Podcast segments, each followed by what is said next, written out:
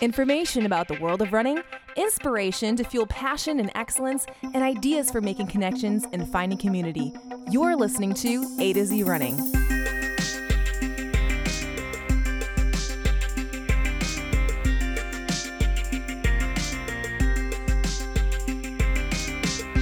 Hello, everyone, and welcome to the A to Z Running Podcast, where we help runners thrive. I'm Andy. And I'm Zach. And before we tell you why we're wearing these, you need to head over to a2zrunning.com and click follow, and then jump on YouTube, search up A to Z Running, and subscribe so that you can connect with all of the things that we are doing. And by the way, while you're connecting with the platforms, you should also get engaged with the people. We keep saying it. Join the conversation, comment, and all of that kind of stuff on all of those places. And better still, we'll be able to once and for all settle one of our spousal debates, which is do people listen or watch podcasts more? And so you got to get interactive and get on YouTube, and we can figure that whole thing out. And then, of course, we will feature some of your thoughts on the episode just to enrich the conversation further, like this comment from Benjamin, who was talking about Kipchoge. And we're going to get to that in the London mm-hmm. Marathon. And he said, Kipchoge's an amazing guy. The London Marathon will be and was so exciting. And then he mentioned that NN Running Team had this vote challenge thing to win a signed singlet for the person who could predict who wins and what time they will win the London Marathon in, which was an, an enrichment because I didn't know that. Thank you for sharing that, Benjamin. Now, of course, at this exact moment, I'm wondering if anyone got anywhere close to the right answer of who would win and what time. But we'll tell you more about that when we get to the world of running. We also have one other comment because we didn't share one last week, so we could give you double, this week. And this was a bonus comment from Ernest. This week, he was commenting on a Strava post of mine where we got into a little bit of a debate with several of us about healthy sweets. healthy with air quotes. And he said, in response to my comment about there's no such thing, he said, I couldn't agree more. Please don't make me eat healthy sweets. I love healthy sweets. But Ernest, that's all the proof I need because if it's healthy, it ain't a sweet. And if it's sweet, it shouldn't be healthy. Oh goodness. Well, I disagree, and I'm gonna No, sneak chia no. seeds and everything. So and we'll see how that goes uh. two or three hours later. So, thank you for getting engaged, getting involved. We need that because it makes this experience better. Now, that brings us to these. Once again, the greatest sunglasses on the planet, also the friendliest with your pocketbook. Yeah. And we love knockarounds. We love them a lot, so much so that we have a lot of them. And these are our latest installment because Knockaround added a new feature later in the summer. And so it was something that uh, many who got the first wave didn't have this new feature, which was for the running versions, the fast lanes, they call them. They've got this little rubber, just a little pad right inside the nose guard, keeps it from slipping down your face. And I can prove to you that it does indeed work. Um, and it, it would just be especially valuable in those hot summer days when we come around to the next round of summers uh, because that all the sweating and such, they don't slip at all. Oh. Great installment by Knockaround. thank you for sending them to us. Knockaround. They're awesome. So you should get a pair, head to Knockaround. You'll love them.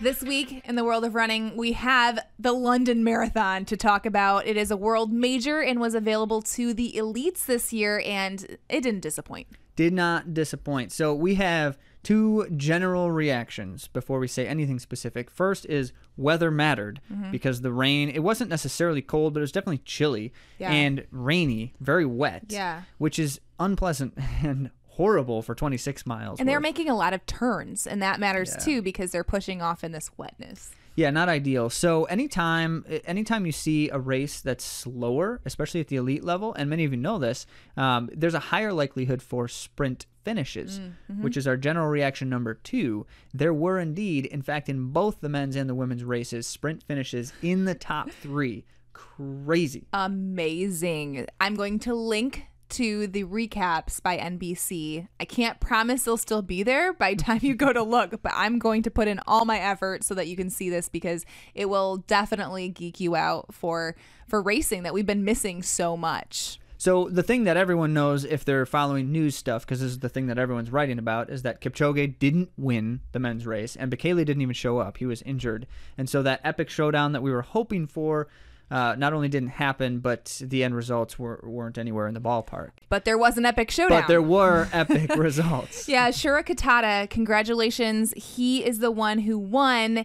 And it he's not out of nowhere. Like this guy is a fabulous marathoner. In fact, in 2018 in the London Marathon, he was runner up.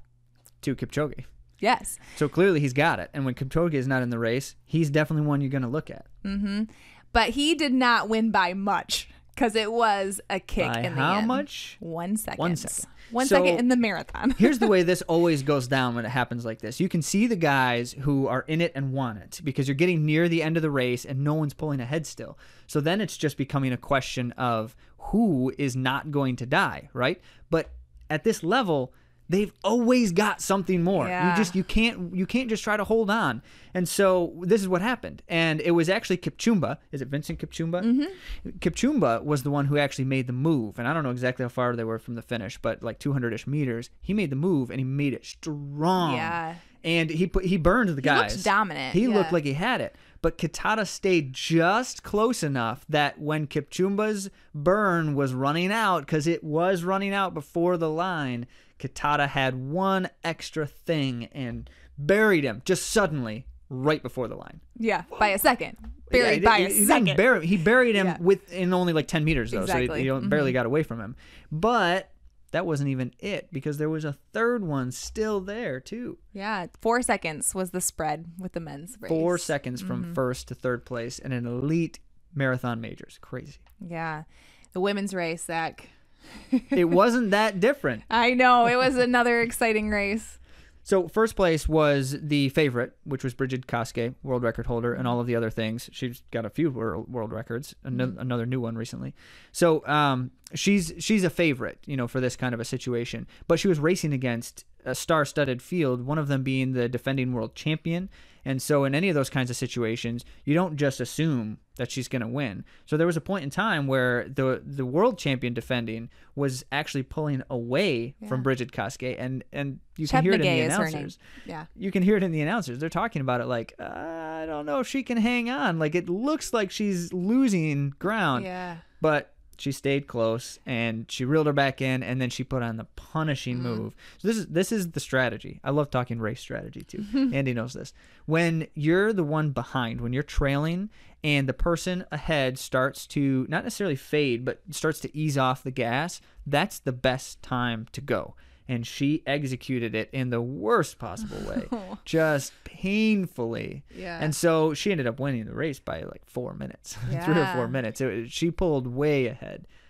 But there was a surprise and excitement for that second place finish where Sarah Hall, an American, pulled the second place finish. which is awesome. So the the stat is the last time an American has podiumed at London was Deena Kastor in 2006. Mm-hmm. She was also the winner. But um, so that's 14 years without a podium finish at London, and Sarah Hall pulled it off. But the way she pulled it off, Yeah. This woman has grit. You need to watch the race just to see her grit. Like she was pushing hard and did not look comfortable, but she gave it everything she had. She got a 15 second PR in horrible conditions. yeah, And she ran a lot of it alone, yeah, and which was admir- admirable. Mm-hmm. Right, and and some like it this way. So this is this is always a question mark. Does Sarah Hall like to do this? Because what it was is she was the hunter. So she was alone, but she was picking off the competition mm-hmm. very slowly, one at a time, grabbing them to the point where the last one she finally picked off was at the time in second place was Cheptegei, and she caught her like 20 meters before the line and mm-hmm. just just sprinted past her. sprinted like amazing kick. I want to know her last like 200 meter split, 400 meter Well, mile. it always looks more was, like- impressive than the numbers Uh, actually are. I bet it was impressive compared to uh, yeah the things yeah, that I do. especially at the end of a marathon. Who knows? yeah. Absolutely. So Sarah Hall, congrats, but she's not the only American to show Yeah. some stuff in the race. Molly Seidel, congratulations to Molly. She ran. This is her first major her marathon. first world major. This so is her second you marathon should you should recall her name because she was one of the qualifiers for the Olympics at the U.S. trials in her debut marathon in Mm-hmm. Right. Atlanta last year. So this was no small potatoes. It was also another PR. Right. My goodness. 225.13. that are in sixth place. Sixth place. So the Americans went second and sixth in a world marathon majors, which is very impressive, especially in an elite field like this one was. Yep. Well, we have more on the world of running that we'll bring to you next week.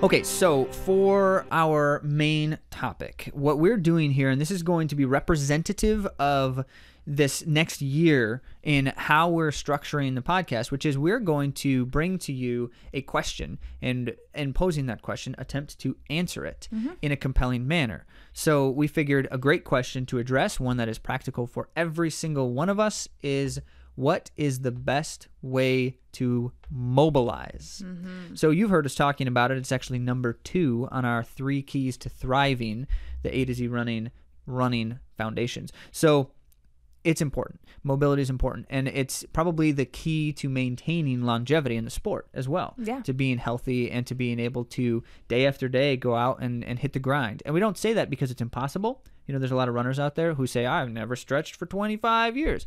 And yeah, that's that's probably possible and true. But how good do you feel during the first mile of your run? That's always a question that I, that's the first question first I ask. you mean, Whenever people say, like right? me? Whenever people say, "Oh, I never stretched," I'm always like, "Well, how good do you feel when you're running?" Um, because it's true that you can feel better if you're not stretching. Um, but it's not just stretching, and that's where we wanted to start here. So, what is actual mobility, and you know, the best way to do it? So, to answer the question, first, I want to start with some of Jay Dicharry's work because we've talked about it before, and it's a really important clarifying factor, which is he in Running Rewired, he talks about there are really kind of three types of immobility or three things that immobilize us. Uh, we have the joint related inhibitions, which um, it, you, f- it feels differently than just like tight muscles. It's not the same kind of thing, but especially tightness around and in your joints is one kind of thing. You have myofascial adhesion, which is the principle of the fascia overlaying the muscle tissue and they're not running fluidly. Instead, they're doing like the, and so if you're listening, you're not seeing my wonderful hand gestures to describe this. Um, Yeah, so, they're great, Zach. yeah, great. So myofascial adhesions um, cause immobility, and then you have just general muscle tissue length. So if your tissues are too short for the range of that you're trying to accomplish, um, and so those are three different types of immobility, which you might guess you don't mobilize them in the same way. So we have to answer the question a little bit more complicated. But that is to say, I feel, and I think most runners agree, that there are certain things that we probably need as a part of our regular routine often, if not mm-hmm. all the time, every day. Mm-hmm. And those kinds of things are myofascial release types of things because it's the only way to really get the fascia broken up and straightened out. And that's like foam rolling and the lacrosse ball stuff. You know, manual manipulation is good as well. And we've talked about sidekick tools. We love them. They've got like some of the vibrating things and some of the scrapers. All that stuff is myofascial release types of things. Very effective. But then you also need some effective dynamic mobility mm-hmm. types of routines and exercises. And there's a lot of contradictory opinions out there about this stuff, like static stretching, for instance. Is it good? Is it bad? Well, you've heard us talk about it. We feel like it's bad in general, but that doesn't actually mean that it's bad all the time, period. Um, also, like dynamic mobility, yoga, any, you know, what are the other kinds of things that make you feel like you've stretched? Um, I think Lydiard used to call it suppling.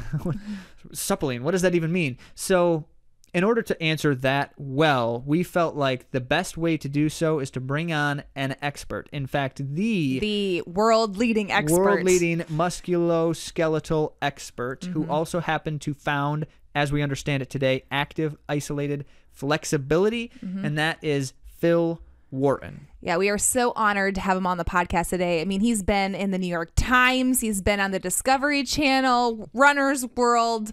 I mean, USA Today, everybody. And we get him on the A to Z Running podcast. So we are absolutely thrilled. Honored. Honored. All of the above. Absolutely. And he has a lot of products. So it's the Wharton Health. Um, you can find him at Wharton Health on Instagram too. But he has put out a bunch of books, and I'm going to share them with you here. The Wharton Stretch book, that's the one that we have talked about quite a bit on this show. We actually gave it away in a giveaway. Uh, the Wharton Strength book, the Wharton Cardio Fitness book, and the Wharton Back book. But in addition to that, we just don't we don't have all the time to like go through every resource that he has because it is grand. I'm going to be linking to them all and you will get a discount. This is thank you Phil. Thank you so Thanks, much. Phil. It's AZ running is the code. AZ running So that's for 15% off. Yes. at the discount code on his website. And we'll get into some of that as well. But uh, Phil Wharton is has so much expertise, Yeah. and he's going to tell you as much of that expertise as we could fit into a single interview. So without further ado, our interview with Phil. Hi Phil, welcome to the A to Z running podcast. Hello, Andy. Hello, Zach. It's great to be here. Good to meet you all. Pleasure. Great to meet you as well. So I have to tell just this brief backstory. I didn't prepare you for this ahead of time, Phil, but um, active isolated flexibility hit me early in my post college running when it was kind of that period and you and you're familiar with the concept that period where I'm not part of a team anymore I don't have any of the supports that come with being part of a college team you know the athletic trainers and all of those kinds of things I'm on my own and I was trying to do steeplechase at an Olympic level that was my my goal and I was having a hard time. I was having a hard time staying fluid and being able to, you know, compete aggressively with jumps and just couldn't take care of myself. And I found it, I hit a video and it was an accident. I don't remember what I was looking for, but I wasn't looking for this. But I hit a video where someone, it was maybe Jay Johnson or something, had mentioned the Whartons and something about their mobility technique. And from then on, I have been sold. So I, I bought the book, I got ropes, I, I started following your DVDs, and it's just been it's Thank you, wonderful. Zach. That that makes me feel good that I was able to reach you and, and even not meet you. And what year was that that you, if you don't mind Oh, dating yeah. yourself, or if you, if, you- Well- if you don't want, I can go way No, no, back. no, so it's okay. You know, somewhere around 2011, because I was trying to get ready for the 2012 Olympic trials. That was my goal. Yes. Well, I'm glad you, and hopefully you're still you're still on the rope and utilizing some of the principles now in your training. Daily. Uh, good, good. I love it. I love it. I love it. Well, steeple is one of the toughest, as you know, and we've got two and a half to five times our body weight without hurdles. So imagine, hmm. you know, you have the water jump and the hurdles, and you know, so I've, I've, you know, it's always one of those events that you're at the trials and you're cringing because one of your friends is doing something that, you know, at, any minute there's something can happen, you know. So you're always like, it's one of my favorite events because it's so grueling, it's so amazing, and it's just it's a neat, neat sweet spot between endurance and speed speed of a miler endurance of a 10k runner you know but it's all also the nerve wracking you know so uh, kudos to you for being able to be a steeplechaser and and it, it helps you with a lot of other aspects of your life now i'm sure Yeah, you know that, that that's a good point. That's a good point. We could probably spend the rest of the episode talking about those kinds of things right there. Um, yeah, and it's you know that with anything, it, when you add in the challenge factors, you know whatever tho- those may be, um, it accentuates your problem areas, your weaknesses, and I noticed that pretty quickly on as as a steeplechaser. Certainly did. So, Phil, our goal here, and we appreciate you coming on to really address um, from your area of expertise here, and you have a vast area of expertise, um, addressing and helping address the question of what is the best way to do mobility. As we think about runners, how to do these kinds of things well, um, we know there's some good research out there about practices that can be effective and ineffective and all of that. Um, but but we also know that you've got a, a, a niche that you've developed really effectively to great success with many athletes and yourself included we should say too. So we want to get into that a bit and what you've developed and how you've come to establish the the reasons why this is effective and then what that looks like when we're trying to do it well. Sounds great. No I'm, um, i think that's a great overview. Yes. So let's let's start with active isolated flexibility. What is that? Okay, well, very good. So what we're doing here with active flexibility is we're uh, realizing that it's neurological. Uh, we're ha- we have to use the central nervous system, which is what we do in our training. So it's very congruent with what we would do in athletics and distance running, especially in locomotion in general. Um, I guess Charles Sherrington, the, the famous uh, neurophysiologist, it was something like 1854, 1856, coined reciprocal innervation. And, and that's the idea that an agonist muscle works and antagonist muscle relaxes and lengthens across a joint. So, you know, if I move my arm up, let's say the bicep is, is, is contracting, the tricep has to relax and lengthen to do that. So those are the kind of principles, this natural phenomenon, which we want, we would like to follow in our mobility program.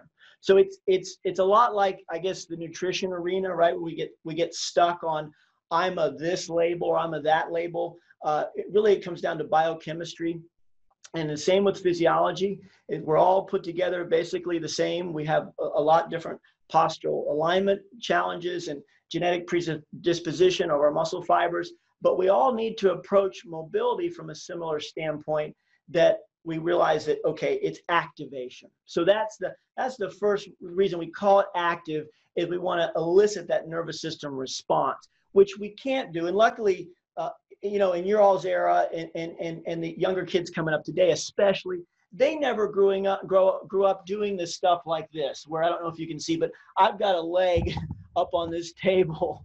And you know I, I, I, am stretching you know i've got the hamstring in a stretch position but i'm using my back muscles against the two joint hamstring across the gastrocnemius across the lower attachment across the distal tuberosity there and i you know in the past we thought we could override that reflex in the body that stops us from overstretching which is one of your questions the myotatic stretch reflex.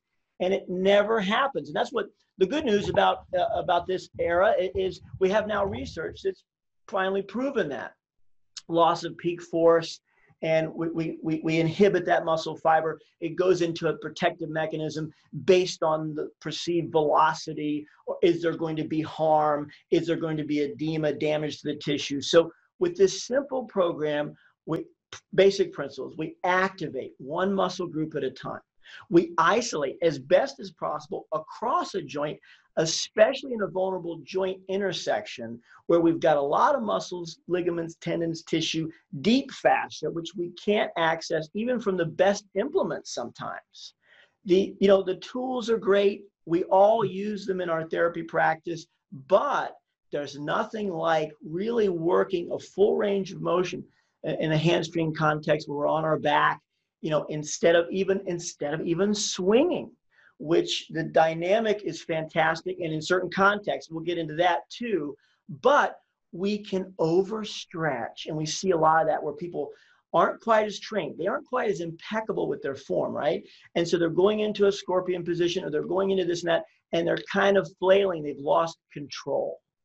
And, and, and, so we really love the active isolated. We, we do like people to watch the videos. It's, it's not about the sales of that. It's about doing things properly because it's like, oh, yeah, I know rope stretching. I have a rope. It's mm. not about the rope, it's about our body the rope just facilitates at the end of the movement. So with active flexibility, you know, we're, we're, we're identifying the muscle fiber to be relaxed and lengthened. Notice I didn't say stretch. It's not just a play on words. It's about that reciprocation, right? So the, the agonist muscle. Then we don't want to hold a position so we don't violate that myotatic stretch reflex. And that can happen within a half a second. Everybody's proprioception is so different genetically. We say one to two seconds in the book so that people don't rush things. So, okay, but you never hold. The, the real answer is you're making continuous movement at toward your end range. When you get there, where you feel the stretch, that's basically it in that what we call reflex arc zone. Then you go back to start position. What you're doing is you're getting more vascularity. You're pumping new blood and oxygen. You're getting those metabolites out. You're recirculating, and that's really the key. So we, there's so many great benefits. I mean, like you said, we could talk too long about that, but it's very easy to apply. And, and you can do a basic routine, you know, in, in 15 minutes, as you found when you got into it, or 12 minutes. Some of the athletes for the whole hip and trunk. Uh, so yeah, it's it's it's uh, it's activation activation isolation. It's not holding positions. It's it's actually um, asking and talking to the body instead of telling it what to do. I think that's really important also because you're, for me, it's kind of my MRI it, it, I'm, I'm watching your range of motion and I know what inherent range of motion should be at each joint. So if I see and, and people start to learn, even in the book, it shows you where you're where you are on that dial. And if you're not there, you know you've got to put a little more homework in. And so it gives people a self-test uh, when they don't have a, a, therapist to pull out of their pocket if they're in Europe or wherever, and they, you know, somebody uh, they don't don't have somebody traveling with them. So that so that's really good. Um, and, and, it's and we use about eight to ten reps gang too. Uh, very similar to weight training especially larger musculature in the femoral head and around the hip joint where we have contracted tissue. When we get into the neck or foot ankle uh, we could do less reps and still have a good quality workout. So that was uh, that was the first i went off in other directions so sorry but thank you. No that's excellent. Um, mm-hmm. and and we've we've mentioned it before to you, Phil. We appreciate the depth and the detail, and I think our audience does as well because I noticed that. Yeah, I noticed that in your other shows. So I I, I was okay. I think good. Yes, absolutely. um, you know, I am I'm curious. I want to give you a very specific example to how you would speak directly to the person saying this. Um, so obviously, the concept then of static stretching, as you were articulating with some of the stretch reflex and some of those kinds of things.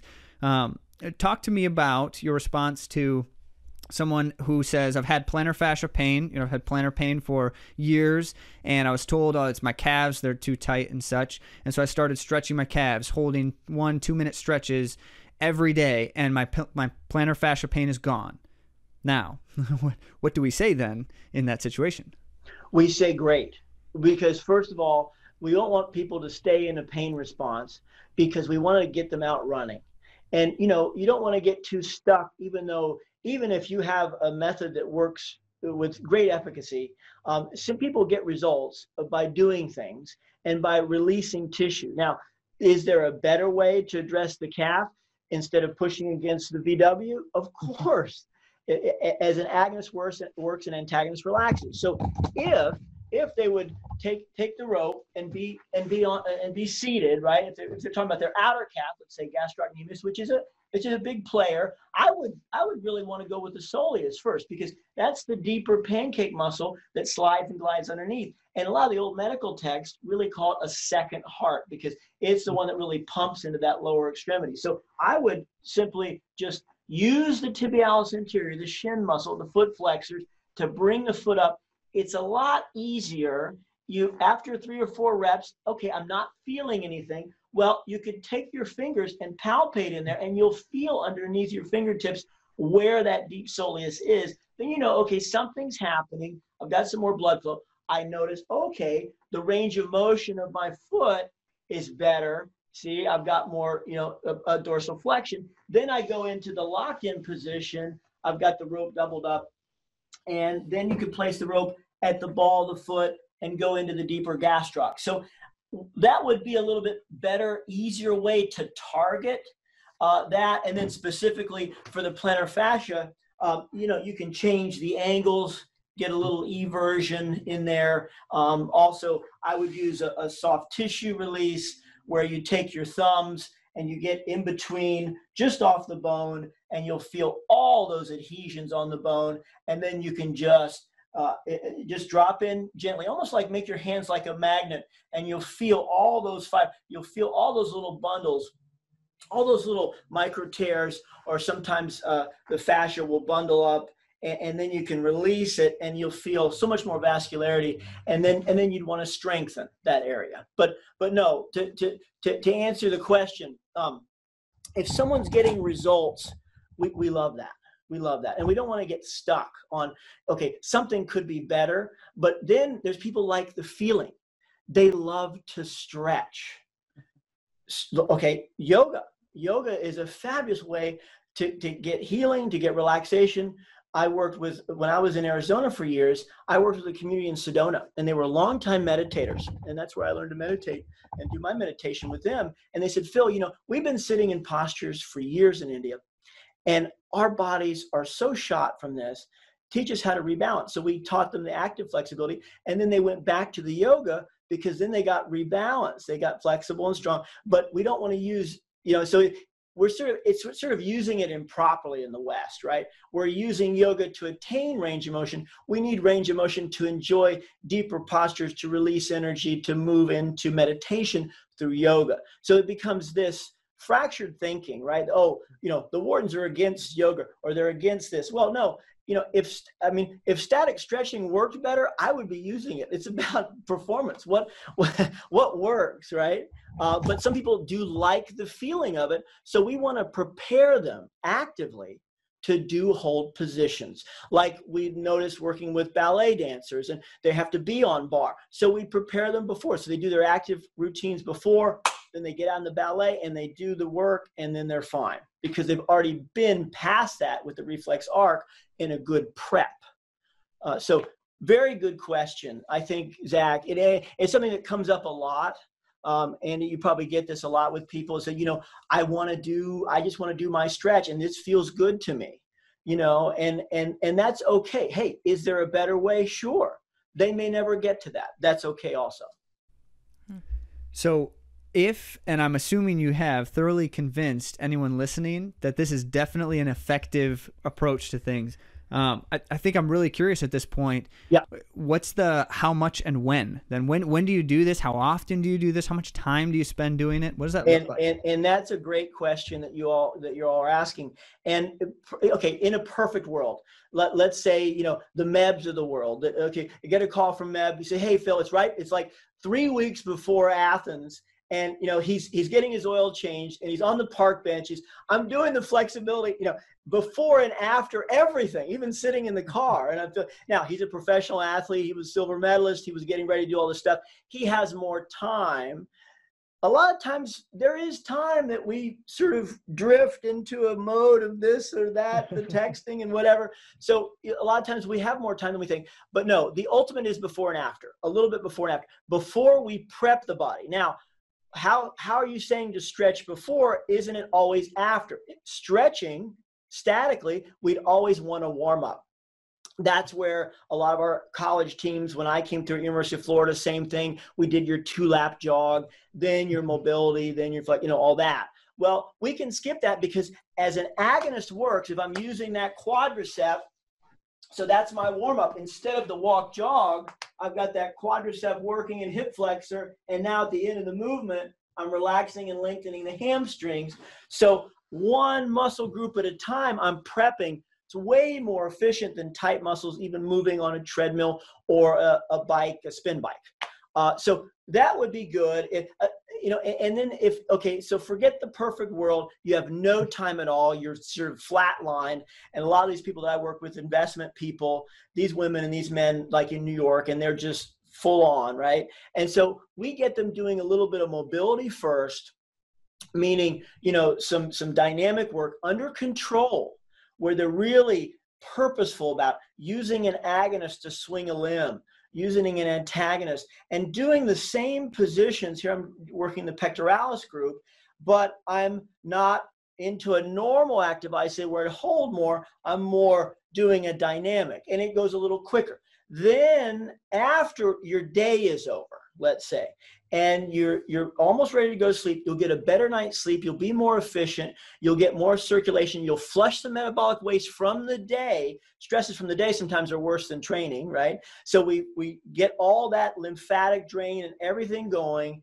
and reboot reset. And and so that can be the way to do it. Uh, you know if, if the workouts in the morning a lot of times with people that are uh, on, on, a, on a type A, you know, they're moving fast, they've got a lot, and they're living full lives. And then they don't get to it until the evening. That's fine. They're still going to get that flush and better recovery. So, uh, you know, great questions. In a perfect world, let's say on our weekends when we have more time, when I'm advising people, I said, hey, why don't we do 10 minutes before that uh, that that long runner activity, and then 10 minutes after, and you'll and that'll be 20 minutes really well spent while you're, you're prepped before. Less injury it, it'll be about consistency. Well i don't have the time. Well we don't have time to be injured. So i like people to get in the habit right? Uh, of course I'm, I'm trying to brainwash people now in a, in a good way but i like people to get into the habit of hey i'm finding myself doing this. It's not it's not a grind not even for elites. I get, you know, I don't want you to use willpower. That's too much. That's too much glucose. I want you to just be into this because this is your lifestyle.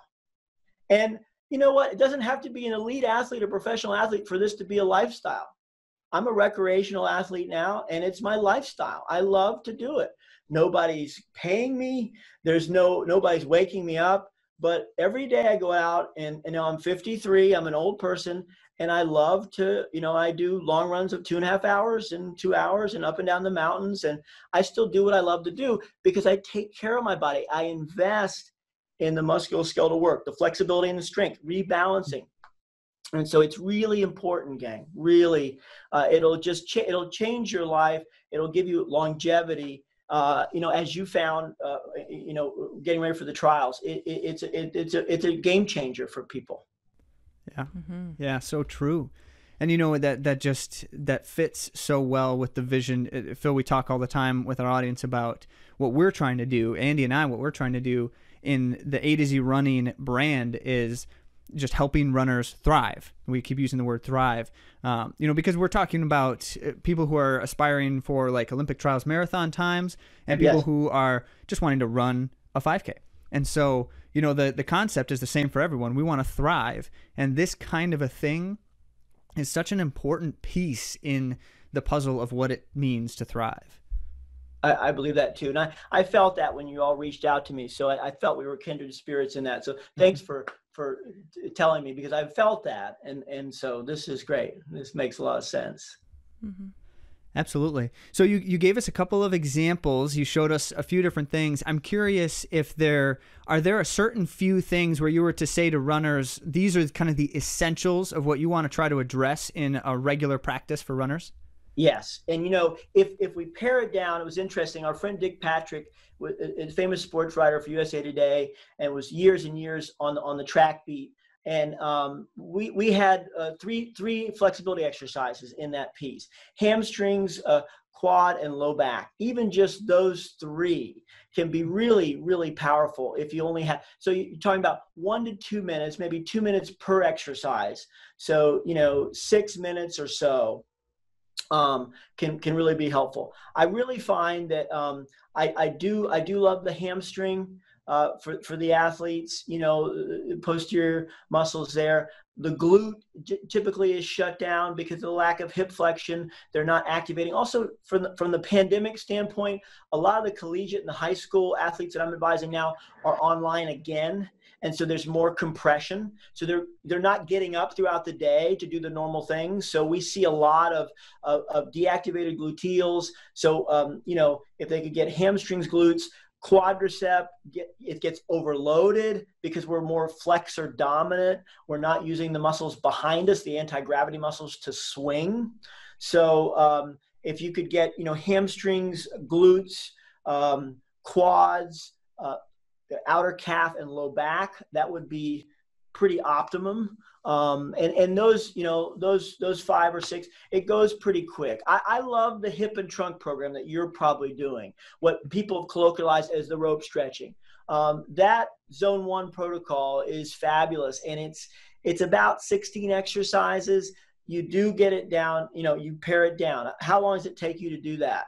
program. Yeah, you uh, 15 to 20 minutes if I'm doing it slowly. Yeah. Yes, yes. So, and that and that's a good point that you just brought up, Zach, is pacing. Uh, you can you can speed up the program before, especially if you're about for your athletes that work out. You know, if you're about to have a workout, get yourself a little bit more kin- kinetically tuned in, as we would do with our sprinters. We would speed things up. We want a little more neural control, and that's where the dynamic. This becomes a type of controlled dynamic, obviously, because it is dynamic as well. Then afterwards, when your when your session's over or your race is over, that's where you slow down and you're more into the restorative pace and, and, you're taking your time. You're making sure you're locking in at the joints and you're going through that full range, uh, being a little more impeccable with your form. So those can also be good tips for people that are more advanced with this work. Um, we always see form issues, you know, with people mm. um, because it's very easy and, and because it, it, it is simple, which, which is the blessing, but also that's the double-edged sword is people sort of flail around and flop and they don't. So do, do watch the videos, do get the book, do you look at the nuance because just by not externally rotating the femur and going across the midline you're not going to get that IT band and that upper TFL and that glute medius which is you know that is so contracted that you know a lot of times iliotibial band syndrome how many of your uh, listeners you know and, and and community have, have had those kind of things. A lot of these labels and injuries once we get a, a good clear diagnosis we know what it is this is a very effective tool uh, to employ. And it's, it's really great during a pandemic when it's hard to access a good practitioner. I mean, I haven't worked since March. Uh, mm-hmm. in, in, the room with people consulting, and everything has been via video. So, uh, and, and the good news about that is uh, people really have to take the personal responsibility. So that so that's good. So you so you sort of you always want to look what's the silver line. The bad part is bad that we can't be with people, but the good part is hey, there's things that work. And so we want them to know how to do it properly. That's rich. Yeah, absolutely. And we're grateful to you that you have offered a 15% off discount to our listeners. We're really hmm. excited about that. We're going to be linking to all the ways. Um, actually, all of these resources, mm-hmm. and then also the code for that which is AZ Running that you use at checkout. So we're going to be linking to all of that, and we'll probably even put it in some text right here. Yeah, do do share that because there's a lot of free resources on there. A lot of the videos that you probably saw initially, um, you know, up there. We, we did a running times piece with Scott Douglas um, some years ago, right around that time, maybe in 2011, I think it came on out.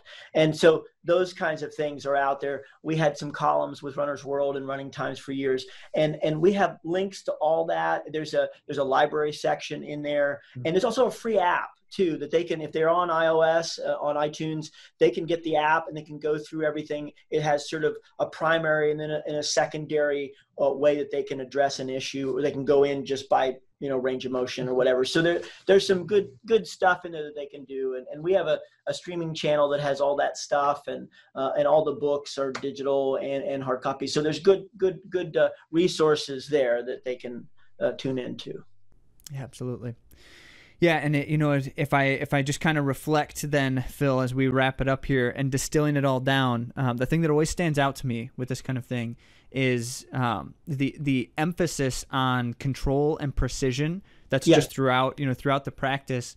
Um, I, I I saw that in my initial exposure to it, however many years ago, and started to realize so quickly that that concept is so important throughout all of the things that I was doing. So I started to think about it when I was in the weight room. I started to think about it and and it just you know it drew a huge level of impact across all of the running related things I'd been doing.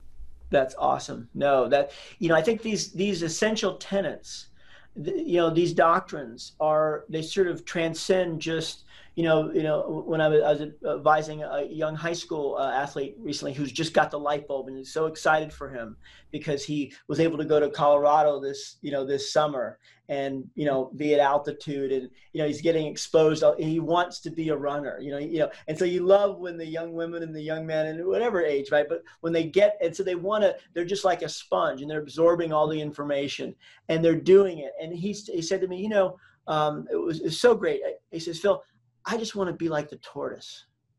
You know, and I said, you know, this is so great. Some people out there say, well, no, I want to be the hare. No, but remember, the tortoise gets there first and enjoys their process, know, enjoys the journey. And so he's making it fun and he's embracing all these little things and think about what's going to happen in his life. It's it's going to be such a juicy life because he's you know th- these are things that you're taking on in all the elements it's it's attention to detail, and that I think is the path of excellence.